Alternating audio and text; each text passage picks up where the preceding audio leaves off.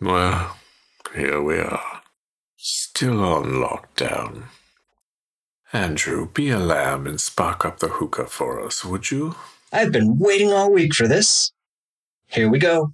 One red hot coal, fresh from the stove. Excellent. Hmm. Did you grow this yourself, Andrew? I had no idea that you were so skilled with blending. Thanks, Osgood.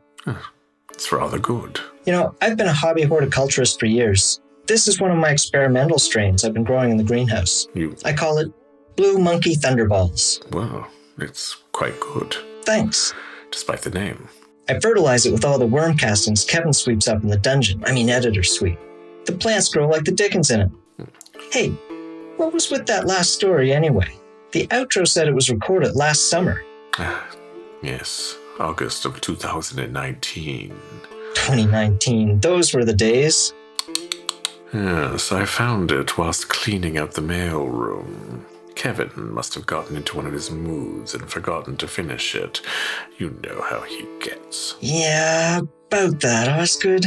Yes, Andrew? Did you ever think you might be the cause of his moods? The thought hadn't crossed my mind. What do you mean? I mean, you keep trying to graft those extra arms on him. He has a hard time focusing after the procedures.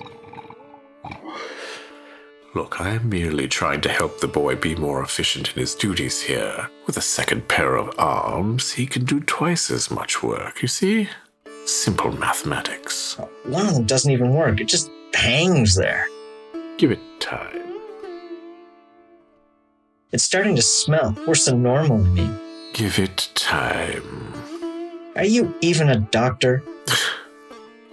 I have all the experience I need, Andrew. Trust me. Just never ask me how I acquired those arms, or I may have to borrow yours the next time he requires a revision.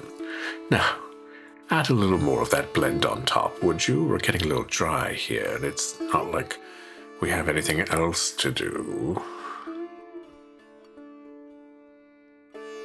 So, how long do you think this, you know, how long do you think this is going to last? No idea, Andrew. Am I suddenly psychic?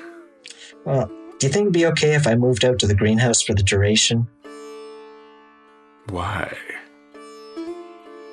I don't trust that gimpy arm of Kevin's. You don't. What on earth are you going on about? It's just, sometimes I feel like that gnarly hand dangling from the end is, you know, looking at me. Well, there's no doubt about that. I grafted an eyeball into the pinky nail for a reason. You what? Uh, is it like looking at me all the time? Was that a cough? No, Andrew? no. Yes. I mean, Is there something you'd like to tell me? you know, it's just now I really want to move out to the greenhouse. Besides, I have some new plants and I, I just really want to tend them. New plants, I say. This wouldn't have anything to do with those missing bulbs I had safely stored away in the wine cellar, now would it? Oh, that's good. Missing bulbs. Oh dear. I do hope none of them burst in transit. Why? What exactly were those bulbs again? And what happens when they burst? Festering necrotic sporangium. and you thought Kevin's arm was fated. Just wait till those spores take root in your warm and moist internal organs.